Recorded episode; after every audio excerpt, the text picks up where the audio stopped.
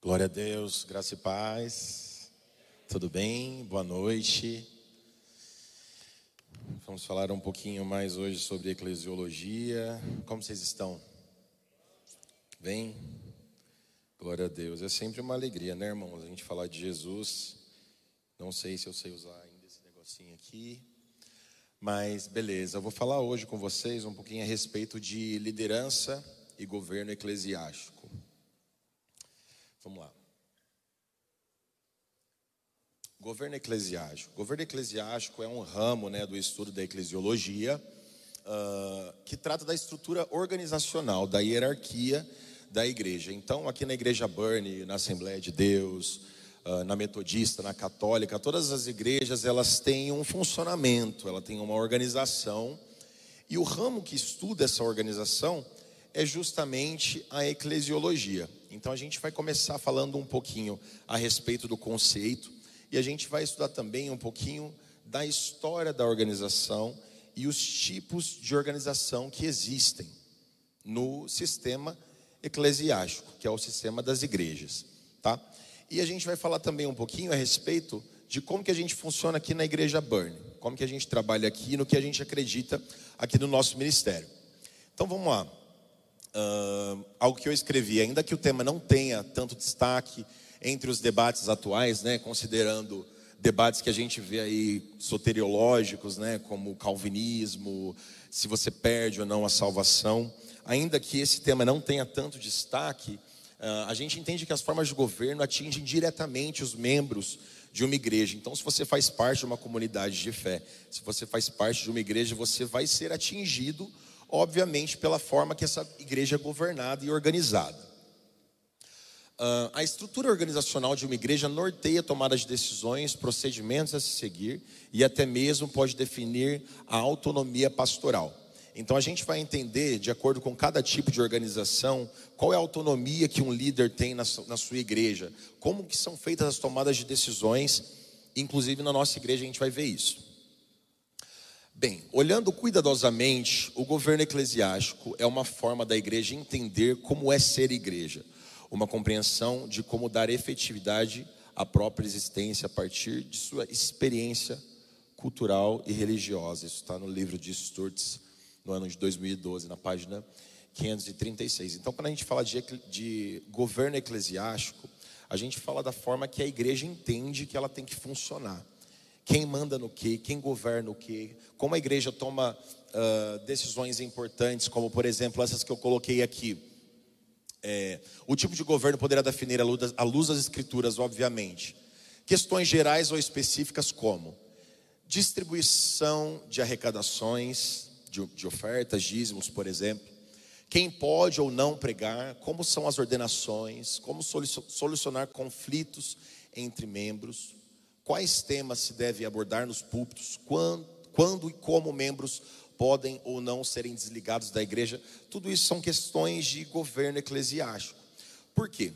Porque todas as igrejas, né, ou pelo menos uh, quase todas as igrejas cristãs, elas seguem as escrituras como a sua regra de fé e conduta.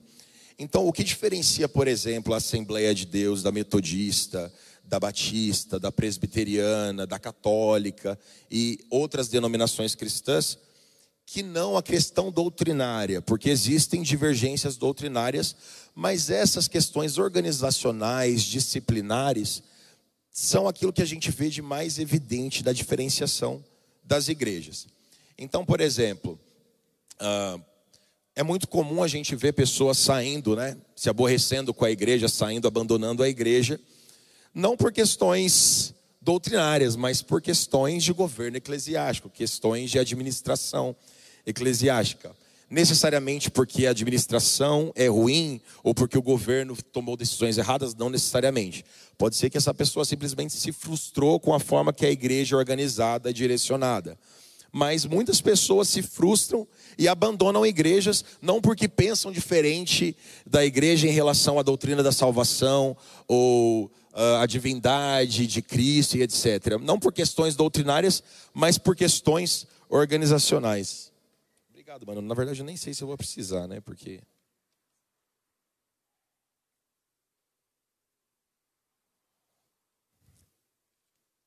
Então, por exemplo, existem algumas igrejas, eu não, vou, não sei se eu vou saber citar todos os nomes das igrejas, mas existem algumas igrejas que têm o hábito de que quando alguém comete qualquer pecado, essa pessoa ela é trazida à frente da igreja e ela expõe a igreja inteira. E o líder ali, ele expõe a toda a comunidade de fé o que essa pessoa fez.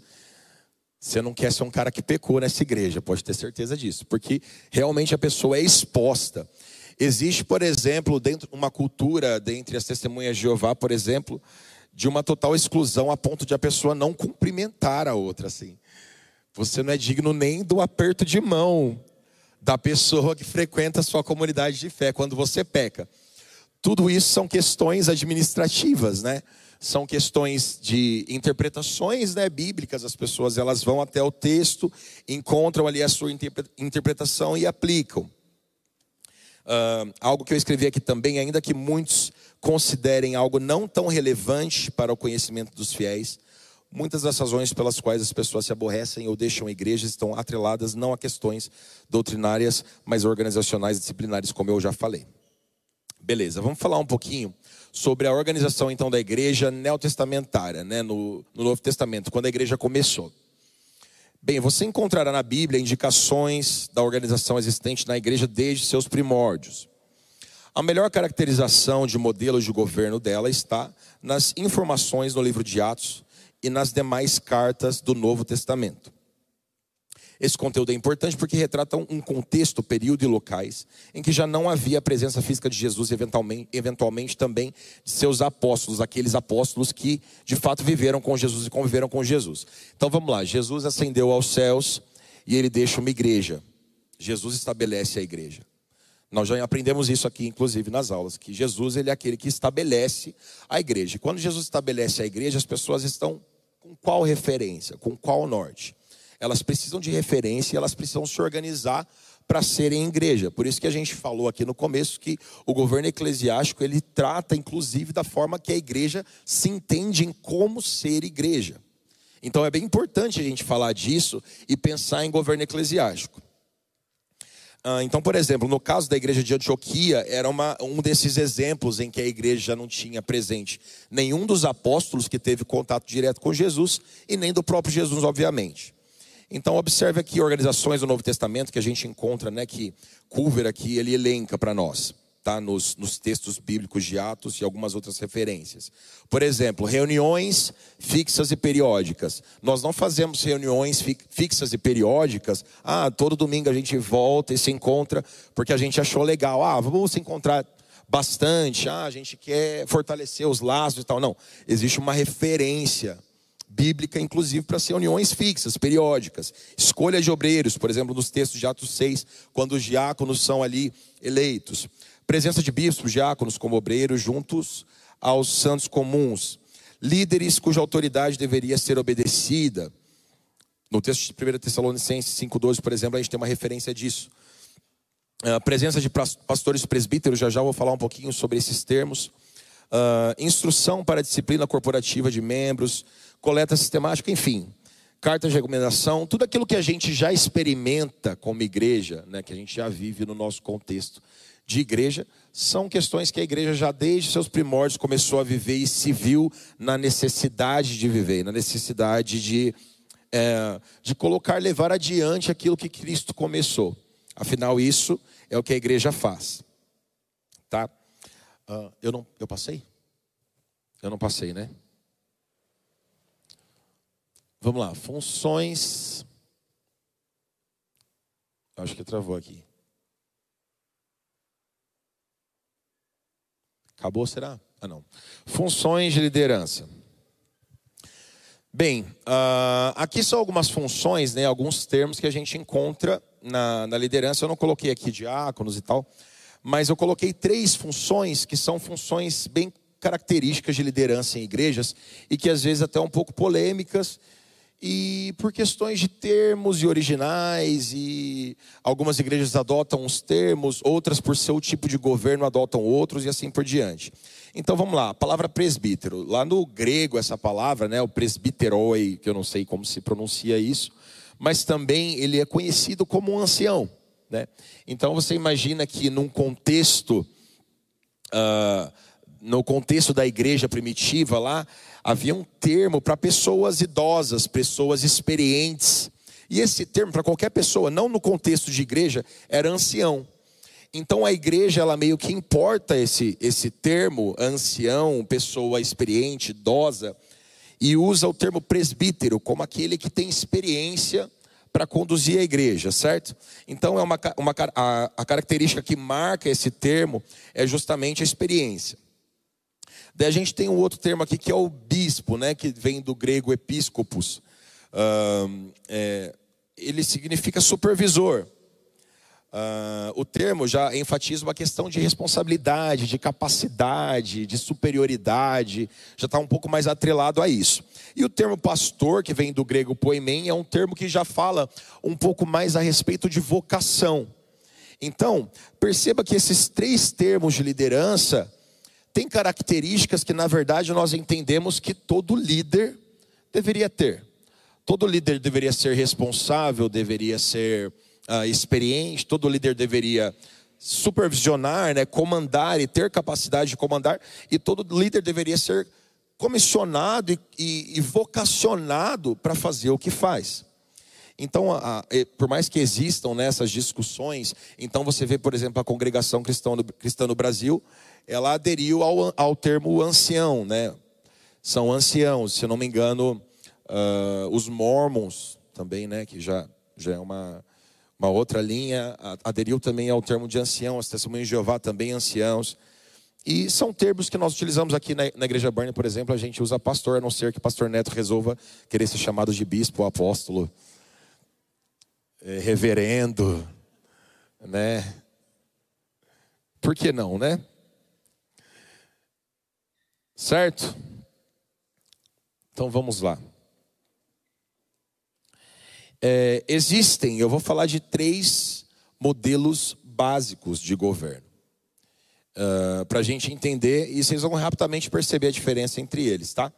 Então existe o governo episcopal. O governo episcopal é conhecido como o tipo de governo mais antigo, porque ele já é um governo herdado da própria Igreja Católica, o governo do, do bispado, né? O governo em que você tem o líder absoluto e o cara que, que manda no pedaço. É centralizado na figura de um bispo dirigente, e o sistema episcopal ele apresenta uma representação piramidal e hierárquica, na qual as esferas superiores têm autoridade e ingerência sobre as esferas inferiores. Para estar numa camada superior da pirâmide, é preciso passar pela camada imediatamente inferior. Então vamos lá. Quais igrejas aderiram a, a, essa, a esse modelo episcopal? Igrejas como a Igreja Católica, por exemplo. Então o cara, ele estuda e ele vira padre, daí, se ele exerceu muito bem o papel dele lá, possivelmente ele vai ser um bispo. Se ele se destacar como bispo, ele vai vir a ser um arcebispo. E se ele for um, um arcebispo, ele. Sei lá mais o que que ele vai ser, né, na Igreja Católica. Eu acho que ele vai ser um cardeal, não é isso? Um cardeal, e se ele for um cardeal, ele pode ser inclusive eleito a papa, que eles acreditam que é a representação de Cristo na terra, aleluia. Né, eles acreditam mesmo assim, porque eles falam que Pedro foi, inclusive, uh, o representante. É como se Deus estivesse né, representado ali na pessoa do Papa. E se você estudar um pouquinho de teologia católica, você vai ver que eles têm um pouco dessa visão. Mas o modelo episcopal não funciona apenas na igreja católica, né? funciona também na igreja metodista, na igreja quadrangular, uh, na igreja Assembleia de Deus. Na igreja Assembleia de Deus, por exemplo, se você quer ser pastor um dia, primeiro você vai ser diácono. Não, primeiro você vai ser aspirante, obreiro. Você vai ser primeiro obreiro, depois você vai ser diácono, depois você vai ser um evangelista ou um presbítero, possivelmente um pastor e algumas Assembleia de Deus histórica no Brasil, que é a Assembleia de Deus do Belém, eu acredito que ela não ordena bispos, mas a Assembleia de Deus de Madureira, ela ordena bispos, né? Então, é uma hierarquia, né? Inclusive a igreja de que eu vim também funciona dessa forma. Você vai galgando posições certo? Eles entendem que, que para chegar, por exemplo, a, a, um cargo de pastor, você precisa passar por esses outros cargos, né? Então, essa é uma forma de governo muito tradicional e muito comum. tá? E que tem prós e contras e a gente vai conversar um pouquinho sobre isso aqui rapidamente, que eu já quero finalizar logo essa parte para entrar na, na parte um pouco mais específica da nossa igreja. Daí nós temos também um modelo congregacional, deixa eu só ver a hora aqui. Um modelo congregacional, que é um modelo já um pouco diferente. Porque no modelo congregacional, o líder, ele não é uma autoridade absoluta sobre a igreja. Então vamos pegar, por exemplo, o bispo Edir Macedo. O bispo Edir Macedo, ele pertence à Igreja Universal do Reino de Deus, que é uma igreja neopentecostal, que historicamente tem uma tradição, já as igrejas neopentecostais, de ter esse modelo episcopal em sua, em sua funcionalidade, na sua organização. O bispo Edir Macedo, o que ele falar lá é um decreto. Ele é o bispo da igreja. Tem que conversar. Então, essa é uma característica muito forte do modelo episcopal, por mais que a gente não pode colocar as igrejas que funcionam dentro desse tipo de governo numa caixa, porque existem muitas linhas e muitas divergências entre elas, então você pode ver diferenças entre, entre essas igrejas. Já no modelo congregacional, não. No modelo congregacional, quem manda é o povão. É a galera, é uma votação, chama a igreja toda, qualquer coisa que vai definir, junta todo mundo e as pessoas vão votar e vão decidir pelas decisões da igreja, né? Então lá na época da reforma ainda, né, quando é, os reformadores começaram esses movimentos, esses tipos de governo eclesiástico já começaram a aparecer, porque as pessoas já começaram a, a é, confrontar o modelo episcopal herdado até, até mesmo pelos, pelos pais da reforma da Igreja Católica. Então, já no confronto dessas ideias, eles começaram a trazer esses modelos congregacionais, por exemplo, e presbiteriano. Então, no modelo congregacional, a igreja vota e todo mundo manda. Já no modelo presbiteriano, como é feito? É feito uma, uma coletiva, existe um, um, uma votação para que, que haja um presbitério, para que haja um grupo de anciãos, e esse grupo de anciãos ele está responsável pelas decisões da igreja. Ou seja, a igreja ela vota até o momento que ela decide quem é o grupo de anciãos, um presbitério. Quando esses anciãos estão eleitos, as decisões importantes da igreja são tomadas a partir deles. Então é o presbitério que decide quem é o pastor da igreja. O presbitério decide se ele vai tirar o pastor da igreja, se ele vai colocar, por exemplo. Então essa é a característica do modelo presbiteriano. Tá bom? Vamos lá, seguindo aqui. Ok. Dentre todas essas, essas formas de governo que a gente acabou de citar, uh, é claro que a gente está falando né, sobre, sobre modelos de liderança. Eu quis, eu achei interessante trazer para vocês esse contexto histórico daquilo que a gente uh, aprende sobre lideranças cristãs ao longo da história. Mas é, algo que seria muito interessante a gente abordar e tratar aqui também é a liderança que é designada a cada um de nós como membros do corpo de Cristo. E por isso eu queria trazer um pouquinho daquilo que a gente acredita aqui no nosso contexto de igreja, na Burn, tá? Então vamos supor, se nós formos falar dos valores da nossa igreja, uh, quais são os valores da igreja Burn? Não sei se todos vocês sabem, mas os valores são o trabalho que resulta da fé, o esforço motivado pelo amor e a perseverança proveniente da esperança. O trabalho que resulta da fé está falando justamente sobre um trabalho que é gerado por algo que se acredita. Mas essa fé, essa crença, aquilo que nós acreditamos, precisa gerar trabalho. Uma coisa não anula a outra, certo? Então, falar de liderança é falar de serviço, sim ou não? Falar de liderança é falar de trabalhar. Então, o trabalho faz parte do nosso contexto de igreja aqui na Burn e do cristianismo ao redor do mundo. Trabalhar faz parte, da, da faz parte do, do, dever do cristão. Nós somos pessoas que trabalham, amém, irmãos? Nós trabalhamos pelo reino. Nós não somos espectadores de um evento no domingo à noite. Nós não somos receptores nem compradores daquilo que a gente presencia em nossos cultos e reuniões. Nós somos trabalhadores. E esse trabalho ele precisa resultar de uma fé. Ele precisa resultar da crença, porque a fé sem obras ela é o quê? Ela é morta. Então não adianta nada você dizer que você crê, que você. Caramba, eu creio muito em Deus, Ele é minha rocha, Ele é minha fortaleza, uh, a minha fé é intacta, a minha fé é inabalável. Eu acho tão bonito as pessoas às vezes falando a respeito da fé delas assim na televisão.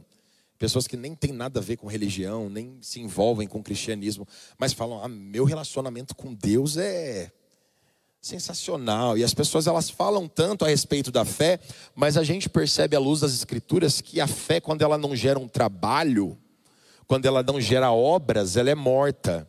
Então é muito estranho uma pessoa que seja assíduo na sua fé e que tenha uma fé convicta mesmo, uma fé estável e não trabalhe, não funcione. Então, esse é um princípio bastante interessante para a gente pensar enquanto líderes que somos. Uh, esforço motivado pelo amor. É, é muito interessante o texto referência para esse valor da igreja, que é o texto de Josué, em que a, a, a Escritura nos instrui a, a nos esforçarmos, ela instrui ao povo, na verdade, né, no, no, texto de Josué, a se esforçar e fazer todo o esforço possível para cumprir tudo que está ali na lei de Moisés.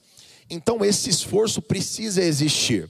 Nós não somos, uh, nós não acreditamos aqui que somos marionetes de Deus e que estamos fazendo aquilo uh, que Deus designa simplesmente para nós e não temos é, nossa vontade, nosso esforço, não, não parte nada de nós. Nós acreditamos sim que Deus é soberano, mas precisa haver esforço, precisa haver algo que parte de nós para com Deus. Isso faz parte e caracteriza a fé cristã. E esse esforço precisa ser motivado pelo amor, porque uma outra motivação pode não se sustentar. Você pode se esforçar muito de repente para agradar o pastor, você pode se esforçar muito para simplesmente não tomar uma bronca do seu líder de departamento, mas esse tipo de esforço não se sustenta. Agora, quando nós nos esforçamos, motivados pelo amor, pelo zelo, né, quando isso queima em nossos corações, quando a obra de Deus de, de fato arde em nós, então esse esforço sim se sustenta. Então esse esforço te faz andar mais uma milha, te faz chegar mais longe, te faz continuar e se esforçar mais um pouquinho, porque ele é motivado pelo amor.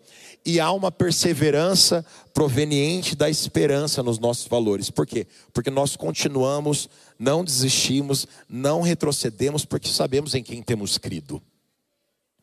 Sabemos quem é a nossa esperança. Quem é a nossa esperança? Jesus. Amém, irmãos? Jesus é a nossa esperança. Nós sabemos em quem temos crido. Nós não trabalhamos e fazemos coisas ao léu ou em vão ou sem destino, sem rumo. Nós perseveramos e às vezes enfrentando obstáculos, transpomos obstáculos, vencemos, conquistamos porque perseveramos por uma esperança.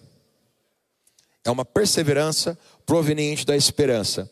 Então, esses três valores aqui da, da, nossa igreja são valores fundamentais para que a gente entenda como se comportar enquanto líderes na nossa geração, no nosso contexto de igreja e no mundo. Vamos lá, o comando. A ordem final né, de Cristo antes da sua ascensão, a gente sabe qual foi: foi que nós fizéssemos discípulos, não é isso? Uh, então, para quem é essa ordem? Para quem é essa ordem? Algum de vocês não está incumbido dessa ordem de Cristo de fazer discípulos, de ir e fazer discípulos? Todos nós, certo? Todos nós estamos incumbidos dessa ordem. Então, todos nós somos discipuladores. Todos nós somos líderes. Independente da função que você exerça na sua igreja, ou aqui na Burn mesmo, se você cuida das crianças ou dos jovens, você é um líder porque você é um discipulador. Você é alguém que vai e que forma outros discípulos. Uh, e eu escrevi algo aqui, quero compartilhar com vocês. Um líder, ele possui diversas atribu atribuições, faz parte do seu papel, né? Papéis de líderes, que é ensinar, instruir, comandar, guiar, decidir, estabelecer. Mas aprendemos nas Escrituras que vale mais, que mais vale o que somos do que o que fazemos. Não podemos transmitir algo que ainda não somos ou vivemos.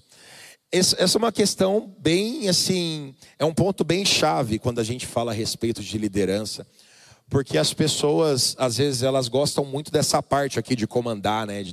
Esse, essa, essa parcela das atribuições de um líder, que é mandar, que é comandar, que é ter autonomia.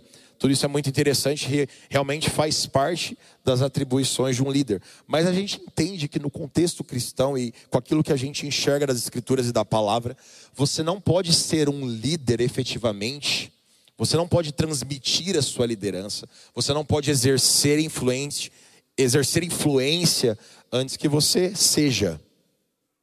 Então, esse pilar é muito interessante aqui do que a gente acredita na nossa igreja, que é o ser e transmitir. O ser ele precisa preceder aquilo que eu transmito, porque se eu transmito algo que não sou é vazio, não tem fundamento. Não tem, não está enraizado, né? Agora, quando eu vivo e transmito aquilo que eu de fato sou, então aquilo que eu transmito é efetivo e gera fruto uma, nossa maior referência? Quem é a nossa maior referência de liderança? Jesus. E, e nós, como igreja, estamos fazendo o que ele fez. O que, que ele fez? Discípulos. Nós estamos estendendo o seu legado, nós estamos dando seguimento àquilo que ele fez. E Jesus, antes de passar qualquer coisa, antes de transmitir qualquer ideia, qualquer ensinamento, Jesus ele era. Jesus ele é. Então, olha esse texto de 1 Timóteo 3,10. E também estes sejam primeiro provados, depois sirvam, se forem irrepreensíveis. Então, o líder, a pessoa que ela exerce uma função, seja um bispo, um pastor ou um líder, qualquer um de nós, né, que somos cristãos e que exercemos uma função de liderança, precisamos enxergar dentro de nós essa característica de sermos alguém irrepreensível alguém que não se pode, que as pessoas não têm argumentos para criticar. Porque se eu sou irrepreensível, quando eu falo algo, eu tenho autoridade para dizer. Quando eu instruo, eu tenho autoridade para instruir e para ensinar.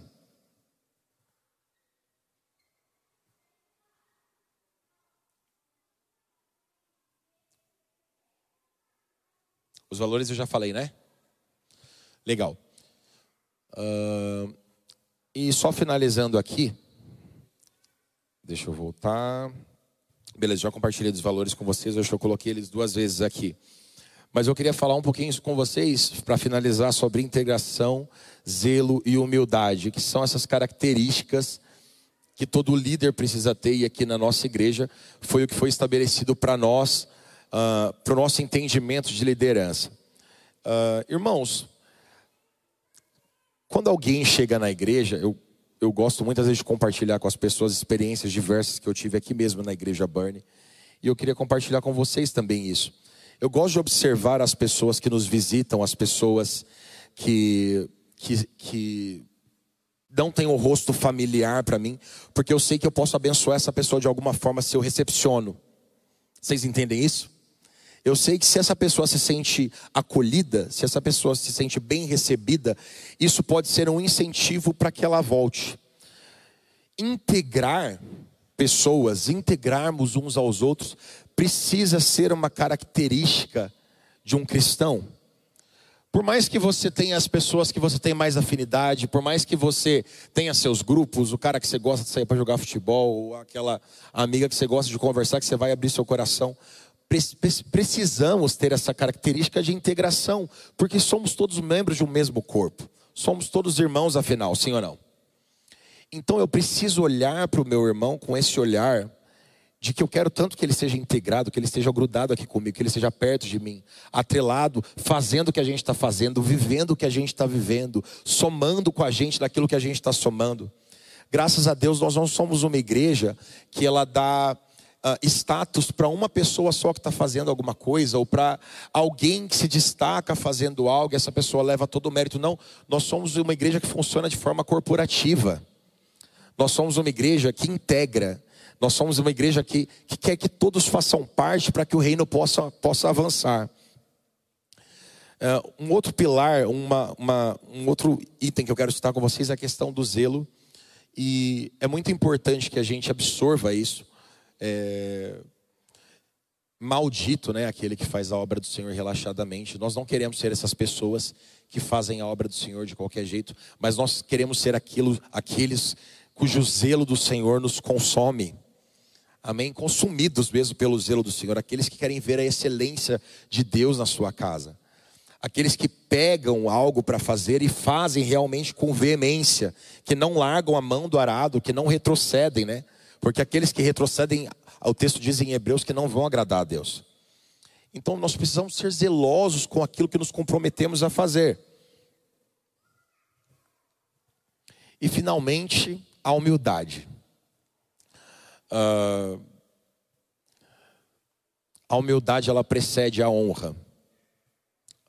E a honra, obviamente, ela vem quando você se destaca naquilo que você faz. Se você é um pastor excelente, se você é um líder excelente, você vai ser honrado por aquilo que você faz, com certeza. Mas antes disso, você precisa ser humilde, você precisa entender que você só está vivendo uma graça que te foi dada. Sim ou não? Jesus nos agraciou para fazermos o que fazemos, nos agraciou para vivermos o que vivemos. Não é por nossa causa, irmãos, não é mérito nosso, Uh, ninguém é melhor do que ninguém. Deus não faz acepção de pessoas. Não tem diferença entre nós na comunidade de fé. Somos todos irmãos. E se fazemos o que fazemos é por pura misericórdia de Deus. E Ele nos usa apesar de nós. Então, que nós tenhamos estabelecido e cravado os nossos corações, para que exerçamos sim liderança, para que façamos sim, para que avancemos sim para que abraçamos, abracemos esse nosso papel de líderes, como cristãos que somos, mas sendo zelosos, sendo pessoas que amam o Evangelho, que vestem a camisa, que vestem a camisa da sua igreja, que vestem a camisa do seu departamento, e que acima de, de tudo são humildes e entendem que vivem o que vivem debaixo da graça do Senhor. Amém? Glória a Deus. Eu queria deixar uma pergunta aí. Já pode falar da pergunta? que que é o que vocês vão se reunir aí para estudar nos textos bíblicos, né? Uh, encontre referências bíblicas das. Opa, eu não coloquei ainda, né? Encontre, obrigado. Encontre referências bíblicas das características essenciais de todo líder cristão, independentemente de sua função. Então, eu não quero necessariamente uma característica de um diácono, né, como a gente encontra nos textos, ou do bispo, mas de todo líder cristão e diga como isso pode impactar o avanço do evangelho no mundo. Amém? Glória a Deus. Obrigado, gente.